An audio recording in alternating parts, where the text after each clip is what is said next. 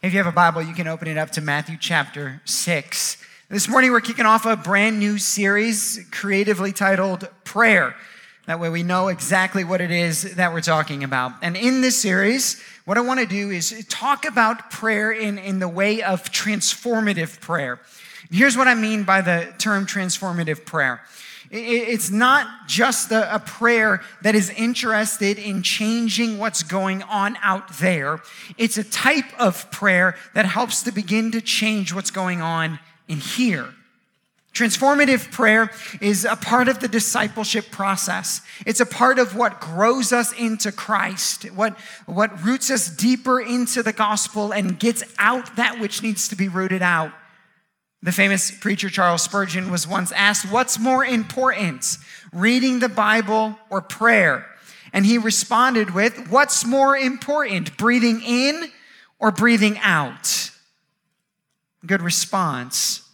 Prayer is the exhale after we have absorbed the scriptures. After they have come in and they've started to do their work, prayer then finishes it up by deepening it in and then exhaling and hopefully us being different on the other side of it.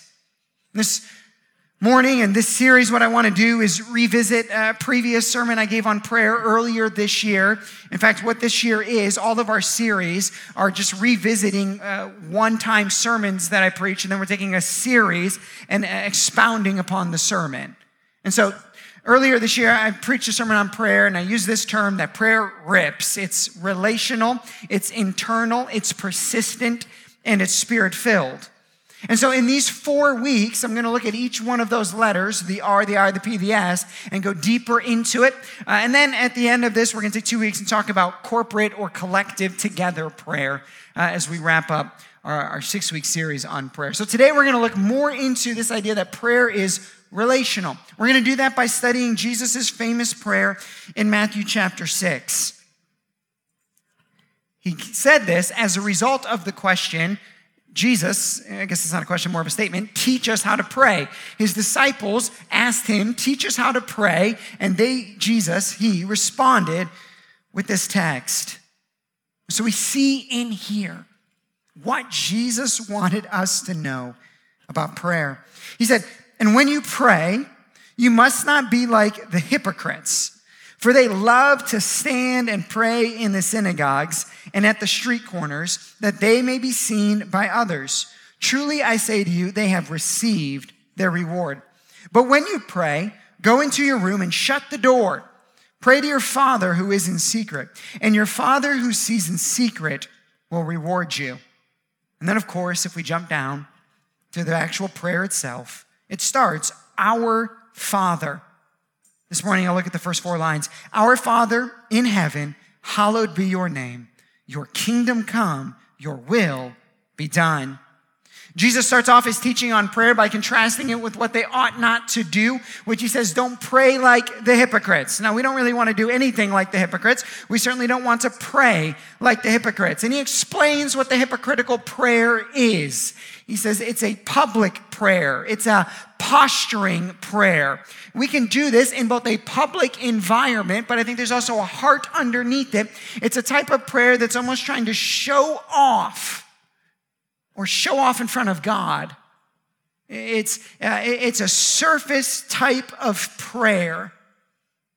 Following the breathe in and breathe out metaphor, uh, when I was working out in high school, we would go to the, the gym in, in my high school and we would all be working out as a team. And there was one individual, he was a coach, uh, and he would be down there working out the same time as we were. And the rest of us would be working out. And you know, if you have like a, a good bench press going on and you kind of do like a, right? And you, you want to breathe out a little bit and, and all of that. Well, this one guy, he was a strong guy, but he was, uh, when he would lift, we would all know he was lifting because it went something like this Whoa! Like, is that really necessary? Don't you listen to some people pray sometimes and you're like, is that really necessary?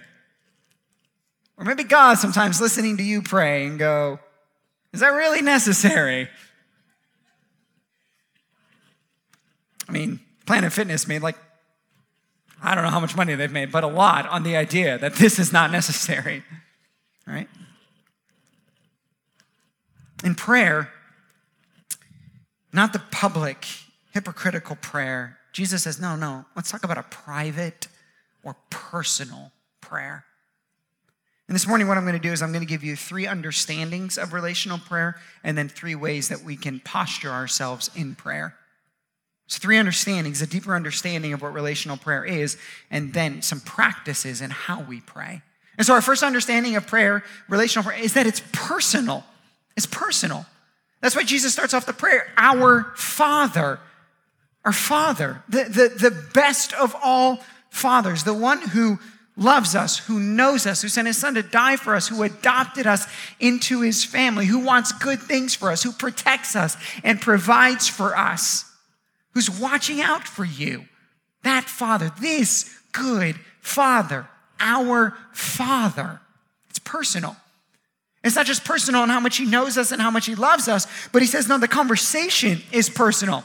And he tries to give an example of what this personal conversation looks like. And he goes, okay, go into your room be in secret. No one else around. It's just you and me, he's saying. And now let's have a real conversation. You ever have a conversation at some kind of event or you run into somebody and it's so on the surface, you're like, that was a waste of breath and language. It was so fake, there was nothing close to realness in it. Like, then why did we even have to have it? I wonder if prayer is ever like that. God's like, this conversation is so on the surface. Why are we even having it? He says, no, go in secret, in the private place Maybe you have a diary or a journal now, or you did when you were a kid, and you would go in and you would you try to get into the most secluded place because you don't want anyone reading what you were writing about, okay? And you would write, and then there you would lay your heart out. This is personal prayer, private prayer. When we understand that prayer is personal and private with our Father, who is all of the things that I just described, then what is the posture that that can begin to produce in us? Honesty honesty. You can then begin to have an honest conversation. All transformation begins at the point of honesty. The truth will set you free. The truth does not just mean the declarative understanding of truth, it means when you're truthful, you can begin to be set free. The truth will set you free. When you're honest with yourself, when you're honest with God on what's really going on inside, then you give God an opportunity to move. Do you remember the type of prayer we're talking about here is not just the prayer of saying, I want something out there to change. It's the type of prayer that allows something in here to change. And it starts with honesty in a statement, honest prayer looks like this Father, I am blank, or this. And the more honest you are, the better. And I would even add to it the more descriptive you are, the better.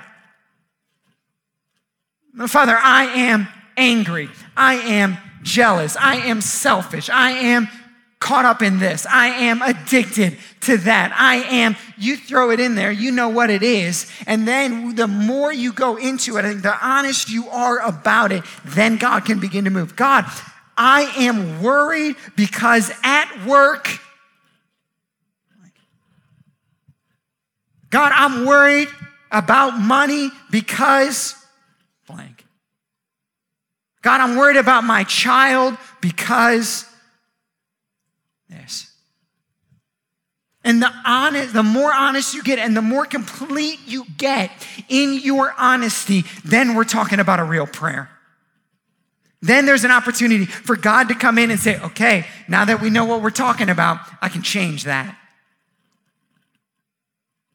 And this has to be rooted in the fact that it's personal.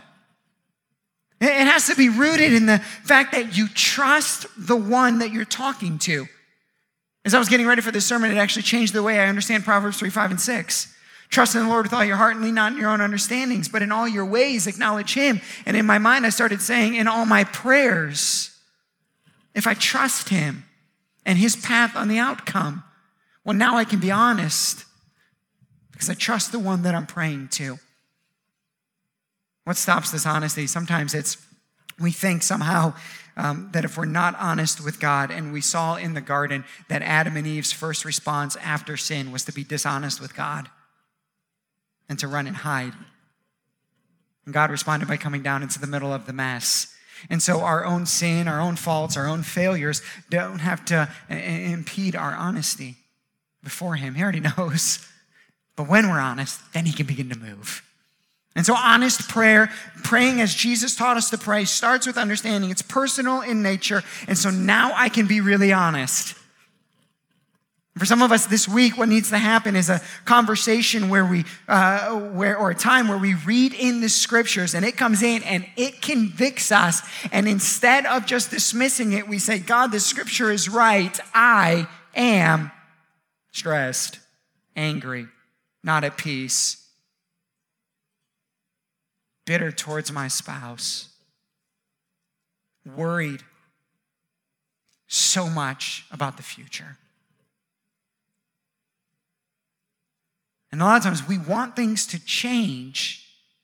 And God has given us a process for it, and this is it. So it starts with honesty. And this week, I hope you'll pray some honest prayers. Pray about that addiction. Pray about that fear. And let God step into it. It doesn't just stop there. Um, it, we can have an honest prayer with God. You can have an honest conversation with someone if it doesn't go anywhere. What do you call that? a rant or like a, a, a vent, right? And prayer's not supposed to just be this like cosmic venting. All right, I got it off my chest. Okay, because I said it, now I must be good. No, it, it has to move on. And so that's why the prayer doesn't just stop with our Father, He moves on. He says, Our Father in heaven, hallowed be your name. Add something else to this relational nature understanding of prayer. Now, I love my dad, and my dad is a great guy, but what I have never done is said, My Father, hallowed be your name. And he often wonders why. I'll explain in a moment.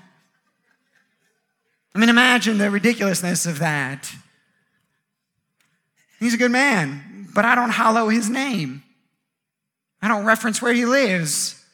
My father, who lives in Perrysburg. Why? And why does Jesus do it here?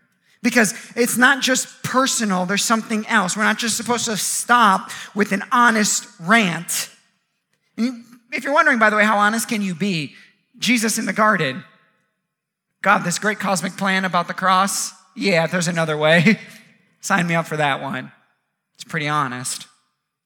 There's a time in the Psalms where David was praying and said, I'm so angry, would you please kill their children?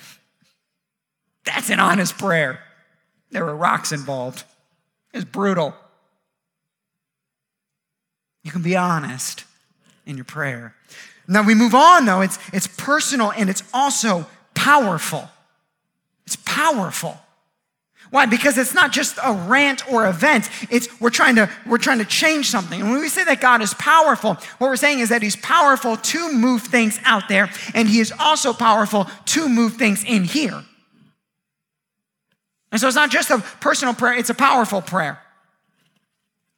It says, Our Father who is in heaven. Now I want to give us just a little picture of that because I think it'll help us a little bit. So I'm going to bring out a special guest here. Hannah, come on out. Right on cue. Great work. This is Hannah, everybody. She plays the piano. And I want to read Revelation 4 to you. This is one of my favorite passages of Scripture. Because Jesus said, when you pray, pray to our Father who is in heaven. And Revelation 4 is titled, The Throne in Heaven. And the connection between these two is something I don't think we're supposed to miss because we're praying to our Father who is in heaven. And then Revelation 4 it says, Let me give you a picture of what's happening in heaven. So that you understand that when you're praying to your Father who is in heaven, this is what that looks like. So, our Father who is in heaven, the throne in heaven. John is writing, he says, After this I looked and behold, a door standing open in heaven. The door is open. That's what prayer is. It is an open door to go have a conversation with a personal yet powerful God who is in heaven. And the first voice, which I had heard speaking to me like a trumpet, said, Come up here, and I will show you what must take place after this. Do you see God saying, Come on up here and let's talk about it? At once, I was in the Spirit. How did he get up into the place of heaven? The Spirit brought him there. What Spirit? The same Spirit that lives in you is what brought John into the place of heaven. We might not go there physically, but when we pray, we go there spiritually. And so the Spirit brought him there. And behold, a throne stood in heaven with one who? The Father, seated on the throne. And he who sat there had the appearance of jasper and carnelian and around the throne was a rainbow that had the appearance of an emerald. Around the throne in heaven were 24 thrones, and seated on the thrones were 24 elders, clothed in white garments with golden crowns on their heads. From the throne in heaven came flashes of lightnings and rumblings and peals of thunder. And before the throne in heaven were burning seven torches of fire, which are the seven spirits of God. And before the throne in heaven, there was, as it were, a sea of glass like crystal. And around the throne in heaven, on each side of the throne in heaven, are four living creatures full of eyes in front and behind. The first living creature like a lion, the second like an ox the third creature with the face of a man, and the fourth living creature like an eagle in flight. And the four living creatures, each of them with six wings, that's 24 wings, are full of eyes all around and within, and day and night they never cease to say, Holy, holy, holy is the Lord God Almighty who was and is and is to come. Sometimes I walk into my dad's house in Perrysburg and he has a little black cat that's sitting by his chair. That's why I don't hollow his name. My father who is in heaven has a lion, an ox, an eagle, and some weird dude with six wings flying around him. And that's who I pray to. That's who you pray to. Your Father in heaven. It's personal and it's powerful. If Hannah doesn't leave, I'm going to yell for 30 more minutes, so you're going to have to go. Thank you, Hannah. See you in about 20.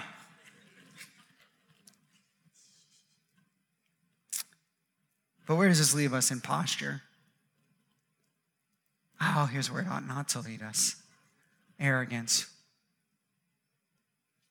How dare I tell that God what to do? That one who sits on that throne. Now, where should this lead us? Humility. That's the posture of prayer then. Humility. It's honest, but it's humble because I'm praying to Him. To Him. The starting point of honest prayer was I am blank. What does humble prayer look like then? Like this Humble prayer is I need you to change my whatever it is you discovered in the first prayer. And I accept that your way is better, which is the hard part. Humble prayer then knows that God is powerful, and so he can change what's out there and he can change what's in here. But humble prayer has to say, But I trust your ways. I trust what you want to do. I trust that your way is, is better. And so uh, when we're in this process of transformative prayer, then it could like, God, I am worried, but I trust that you're in control even when I don't see it. God, I am afraid of this, but I know that you will provide. God, I've been fighting this, throw it in there, whatever sin, issue, thing it is, for such a long time. But I know if I keep pressing in and pressing on, you can change me.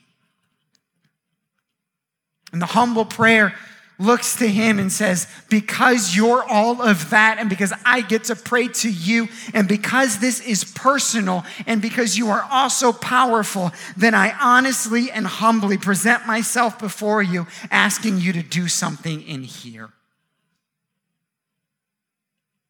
Change me. Transform me. Make me into who you want me to be. The prayer then has moved from the hypocrite prayer, which is just kind of talking and, and laying things out and, you know, kind of grunting and whatever, to now I'm being honest because he's my father. Now I'm being humble and I'm humbled before him because he's all powerful. Even in this, though, the prayer doesn't start or stop here either. Because if we allowed the prayer to stop here, then what we have is, a, is an honest prayer and a humble prayer. But we can still be afraid of the result on the other side. We can still say, God, I know what you're going to do, but, uh, but if we don't keep reading through Jesus' prayer, then we could stop at this point and go, oh, but I'm still anxious on the other side of what this might look like. Probably.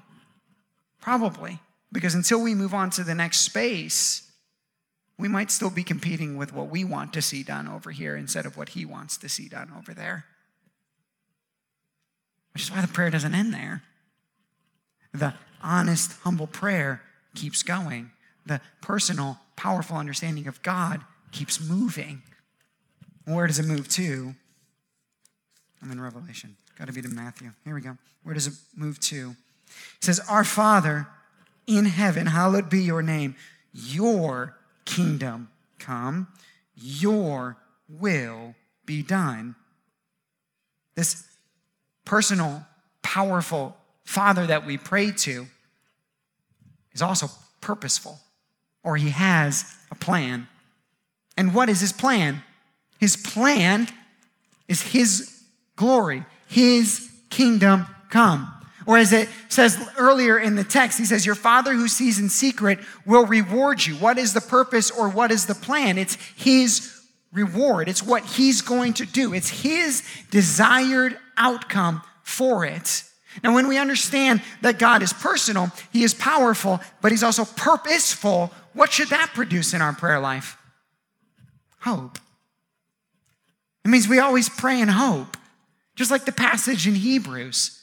We have this steadfast anchor for our soul because Christ did what he did. I always pray now in hope. And so, what I can do is, as I lay out my honest and my, my humble prayer, I can end the humble side of it with the hope that, that can't be taken because I can trust in the goodness of God. You ever have somebody in your life who goes, Don't worry, I'll take care of it. And when they say, Don't worry, I'll take care of it, what you do is immediately get worried because you know they won't take care of it. You're like, what does that mean? It means I need to go do it. Not God. No, God's don't worry, I'll take care of it means don't worry, I'll take care of it. And I'll take care of it in exactly the way that fits my purpose and my plan. He knows what he's doing. Your kingdom come, your will be done. He has a purpose in it. Romans 8 28, we know that all things work together for good to those who love God, to those who are called according to his purpose. His purpose. Don't worry, I'll take care of it. There's a hope in our prayer life then, a hope that can say, God, okay, please, God, this is what I want, or this is who I am, and I need this to change. And, and so please do it. And I can hope then that He will, that He who started a good work in you will be faithful to complete the good work in you. That if you're honest with Him in the prayer about what needs to change inside of you and you humble yourself before Him, then there is hope that then you will come out the other way different. Transformative prayer, gospel changing you type of prayer. So, hopeful prayer, then what does it look like? Continuing to build on our statement, it's this Hopeful prayer says, I acknowledge your reward is best for me and that it will be delivered Combining these all of then, prayer looks like God, I am this right now. I'm feeling this. I'm, I'm experiencing this. I, I know that I'm caught up in this, uh, but I acknowledge that your way is better and, and I need you to change me. And I know that what you will deliver on the end is best. Now, somewhere in this process, by the way, somewhere in like phase two and phase three, we get to this point where we begin to fight with ourselves. We begin to fight with ourselves on, on do I really want this process on the end to happen? Because it's one thing to, to share with somebody, hey, yeah, I'm really struggling with this. I'm really caught up in this. I've been doing this lately. I'm feeling this lately. This is where I'm at. It's one thing to speak all of that and to vent and to rant about it. It's another thing to actually want to be changed and to actually want God to do something about it. And so, as somewhere along this line, by the way, then, then you have to actually, something has to trigger inside of you that wants the transformation to occur. And sometimes you have to like, like unwind the wants. Like, you might not want to right now, but can you want to want to? And sometimes, like this thing or the sin or the love or the affection of your heart is so deep that you're like 13 wants back. And so it starts with like, I want to want to want to want to want to want to want to change. And so you just start all the way back in wonton land over here. You know, like, God, here's where I'm at right now. And then God like slowly starts like a yo-yo, which I could never do, winding you up. And somewhere, by the way, along the, along the line, as you keep getting, it, it actually gets a little bit harder every step. Because when you're here now, you're like three wants away. And you're like, oh no, if I move two more wants, I might actually have to change. That idol that I've been worshiping for so long. That sin that has been so close to me a desire that rivals God. I'm like one want away from actually letting Him change it. And then, whew, then the heart will start to go, no, no, no, no, no, don't do that. Unwind a little bit. Unwind a little bit. Because if you cross this one, the desires of your heart might change. The actions of your life might change. The way you treat others might change. The way you handle things might change. Why do they call it hypocrites? Why did he, why did he label them as hypocrites in their prayer? Why? Because they never actually changed as a result. They said they wanted these things of God, but they didn't actually ever want to change. What is hypocritical prayer? It's any prayer that you begin, but you don't actually ever think it's going to lead to your transformation. What is gospel prayer? Gospel prayer is when you begin to walk down the want to path and you realize on the other side of this, I'm gonna have to lay some things down. I'm gonna actually have to be different when I get there. I'm gonna have to love this world less. I'm gonna have to hate that sin more. I'm going to have to get over that thing. I'm going to have to forgive that person. I'm going to have to surrender that right, whatever it is.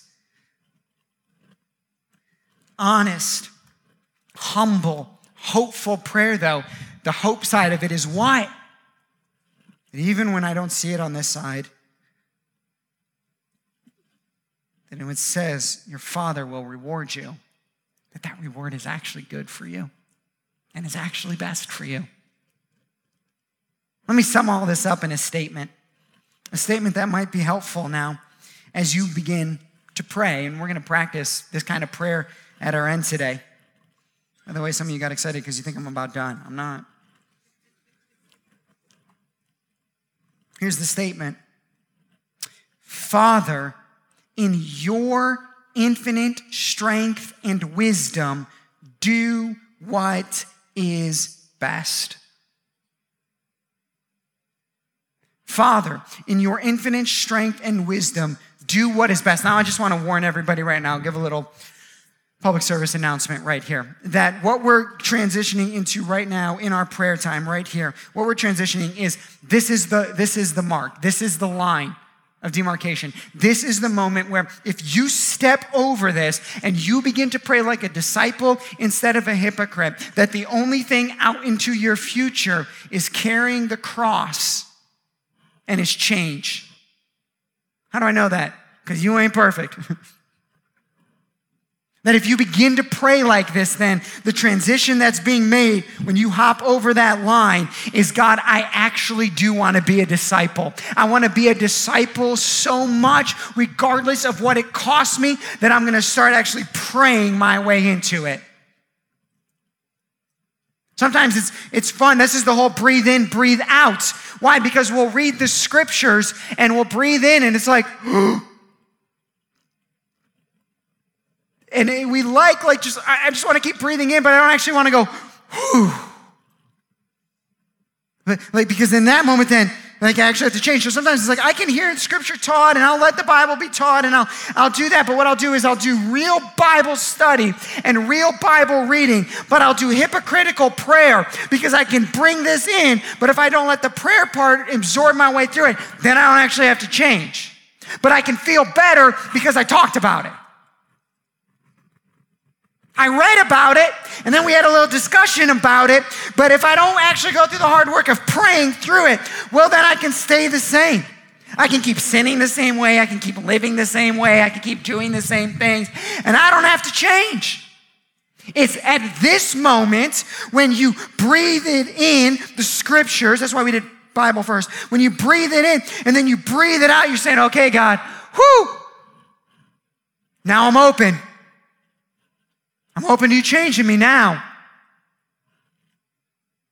Father, in your infinite strength and wisdom, do what is best. Change me however you want to change me. Father, Father, the one who's in heaven personal, private conversation that you're happening in, uh, is happening in your own heart and soul. Father, the one who protects you, the one who loves you, the one who provides for you, the one who you can always trust, the one who has given you a sure and steadfast anchor for your soul. That Father, in your in your, because I'm tired of my own strength and I'm tired of my own wisdom and I'm tired of trying to change on my own because it always gets me back to the exact same place or even worse when I try to do it on my own. I'm not worried about anyone else's strength and wisdom or what anyone else is saying. Father, in your infinite unparalleled, unequivocal. No one can match it. It is above all things in your sovereignty,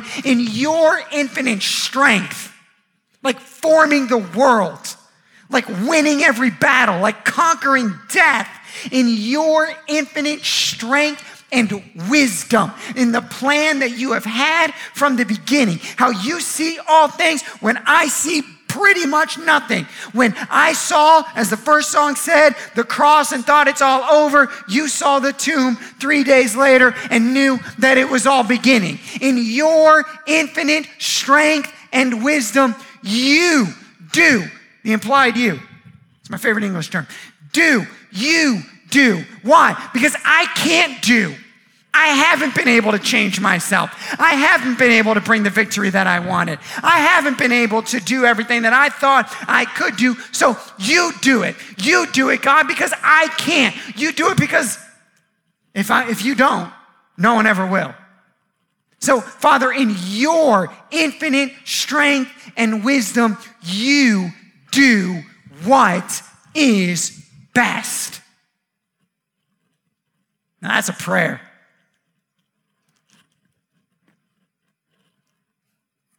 God, I'm this. And in all of your power and wisdom, you do. Now, how is He going to do? If it involves transforming you, ah, then He's going to work His way in and He's going to start ripping things out. He's going to start moving things around. He's going to start convicting and challenging. He's going to do what is best. Now, maybe you're like, okay, that word best, well, what does that mean? Well, thanks for asking.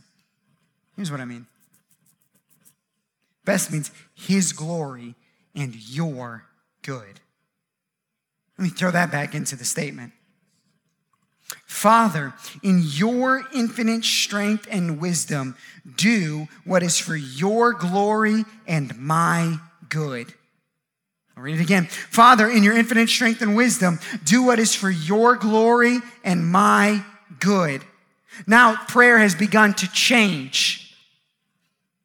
Prayer has begun to change because all of a sudden, instead of saying, God, uh, by the way, uh, here it's me again, and, and we need to talk about something. Okay, God, I need this on the other side. Now I'm over here. I'm being honest. I'm humbled because He's better. I'm hopeful because I know that you're going to do what is good. But I've changed my prayer life to say, You do what is best for your glory and my good. And all of a sudden, when our prayer at the end of it is about His glory instead of our glory, it changes the process of our prayers. And it even changes how we pray about certain things. It helps us understand Paul and some of his prayers a little bit better. See, this then, guys, is when prayer actually gets really tough. This is how Jesus could say in the garden, Not my will, but your will be done, even though I know now what I'm gonna have to face. This is the person who can be given the terminal illness and every desire in their heart is for their healing. And they can say, But God, if it not be on this earth for your glory. And my good. This is the prayer that can say, I hate this circumstance. It's horrible. It feels like I'm in the pit of hell. It's, it's miserable. I want out of it. I want out of it. I want out of it. You know how many times I've prayed, God, change my circumstance, only for God to send back, I'm not interested in changing your circumstance. I'm interested in changing you. And I'm knocking on the door Change it, God. Change it, God. Change it, God. And no one's answering because I was knocking on the wrong door. No one's home. Then you slide over to the right door that says, God, instead of changing the circumstance, would you change me? He opens up the door and he goes, Step right in. Put on a helmet. It's going to get tough.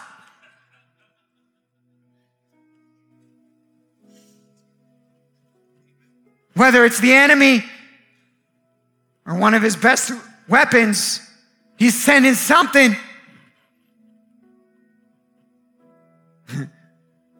Why is the armor of God tied to prayer? Because it's easy? nope. Because you're going to need it.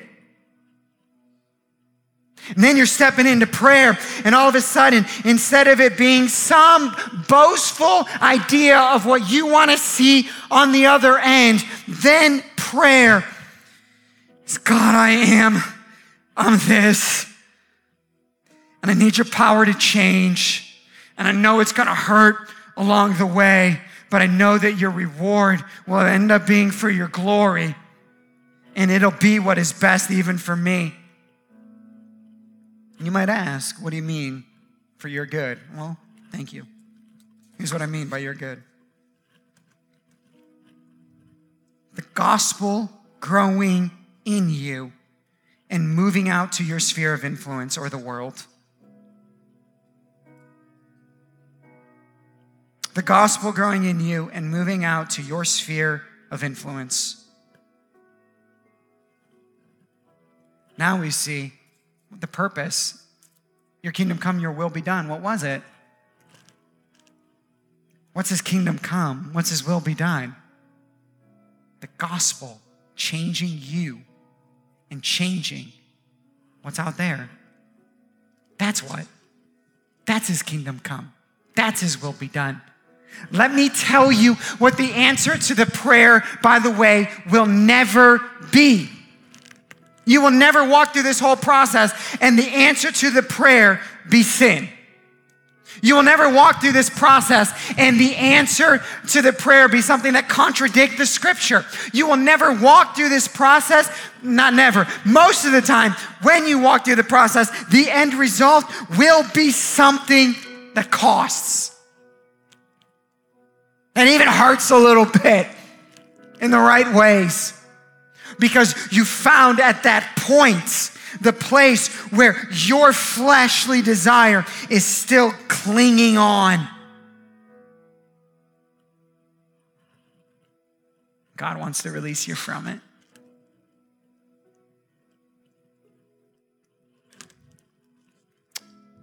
So then the statement looks like this Father, in your infinite strength and wisdom, do, you do what is for your glory and for the gospel growing in me and moving out to the world.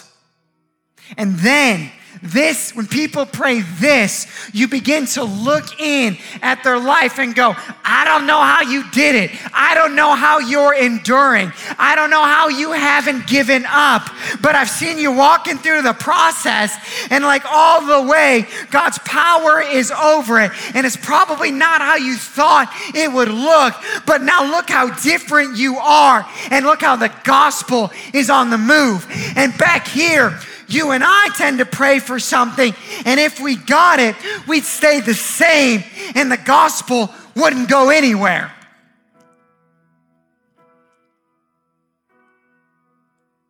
But because it's His plan and it's His kingdom, when we go through it, we get to the other side and we go, yeah, wow, and this is way better. And yeah, wow, look what you're doing.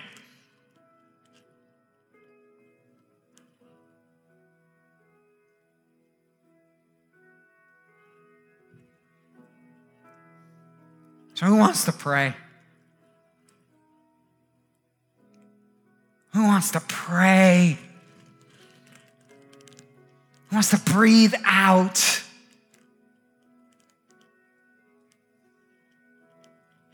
Somebody said to me the other day, they said, You know, one of the things I've noticed about you, I was like, Oh boy, is you're really good at setting expectations up front. And they're like, How did you get good at that? And I was like, by failing a lot and disappointing people then a lot.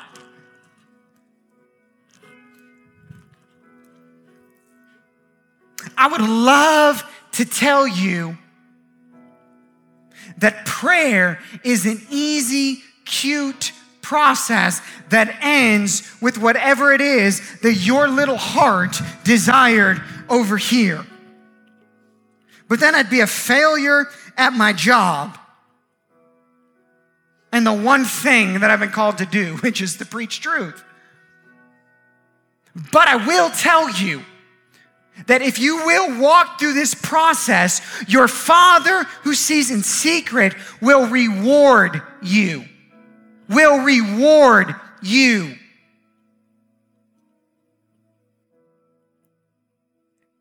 Rewards are good and He's good. The process is hard, the reward is awesome. It's awesome. Psalm 126 those who sow in tears will reap with shouts of joy. Those who do the hard work will come out on the other end, and it will be immeasurably more than you could have ever asked or imagined. And this is the process.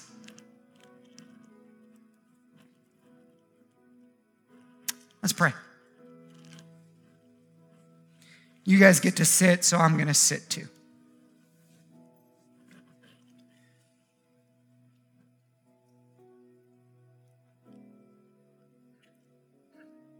Father, we approach you now in prayer. Up in heaven, your Holy Spirit brings us there.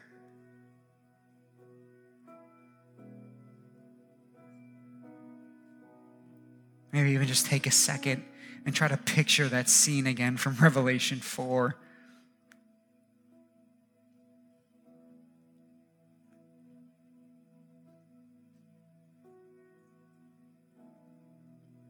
The backdrop of heaven is in a piano. It's four voices crying out, Holy, holy, holy is the Lord God Almighty. And so, with that as the background of our prayer right now, we pray. Start with honesty. Be as honest as you can. What's He calling to change?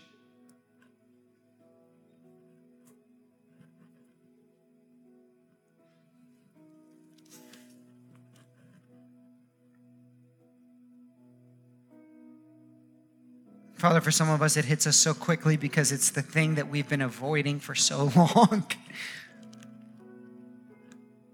or it's the weight that's ever present in the front of our minds.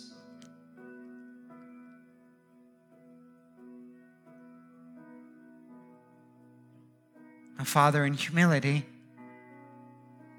we acknowledge that your way is better.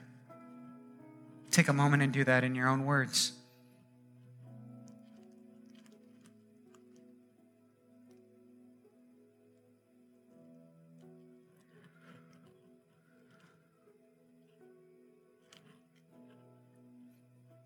Father, there might be some in here who are deep in want to land. There are a few layers back. Would you help them to move forward today? To want to abandon that fear, that worry, that sin. To want to abandon that love that rivals their love for you.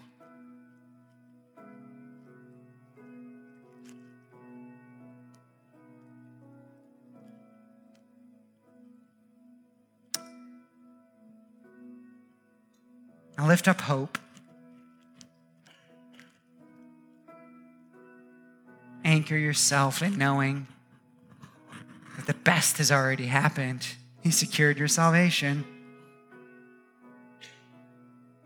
Anchor yourself in the reward on the other end.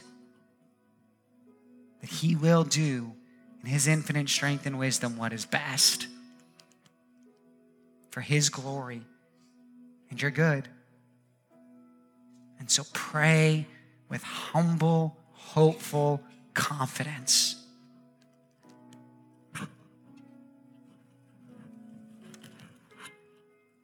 And now, Father, we end in a time of collective prayer. I pray freedom for those struggling in sin.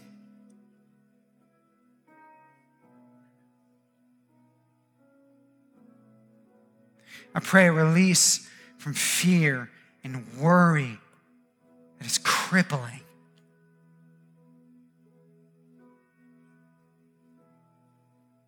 I pray restoration for every relationship that has gone astray.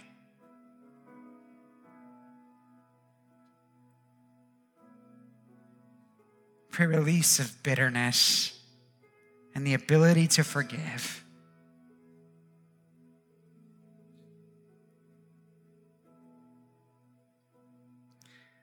Pray that you would uproot the idols of the heart.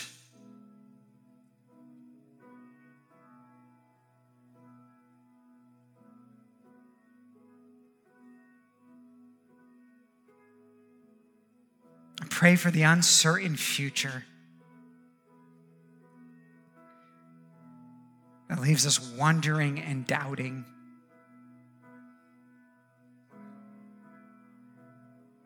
Help us to draw confidence in your plan and purposes.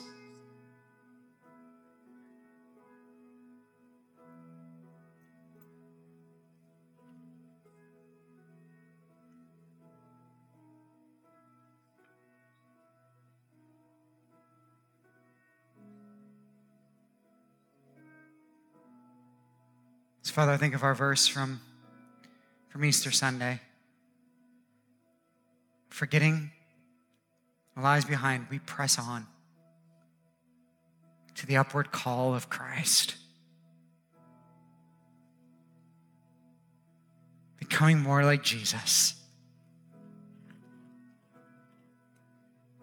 Help us to leave behind that which ought not to be carried in action, in thought, in love. Let's leave behind that what ought to be left behind. And Father, deepen then your gospel in us. We want to be disciples, followers of you and your teaching. In Jesus' name we pray. Amen. Thank you so much for joining us today. If you'd like to take a next step with Redemption Church, visit us online at experienceredemption.com slash connect card. You can also give online to support the work of Redemption Church. To explore your giving options, visit experienceredemption.com slash give online. We hope that the message you heard today encouraged you. See you again soon.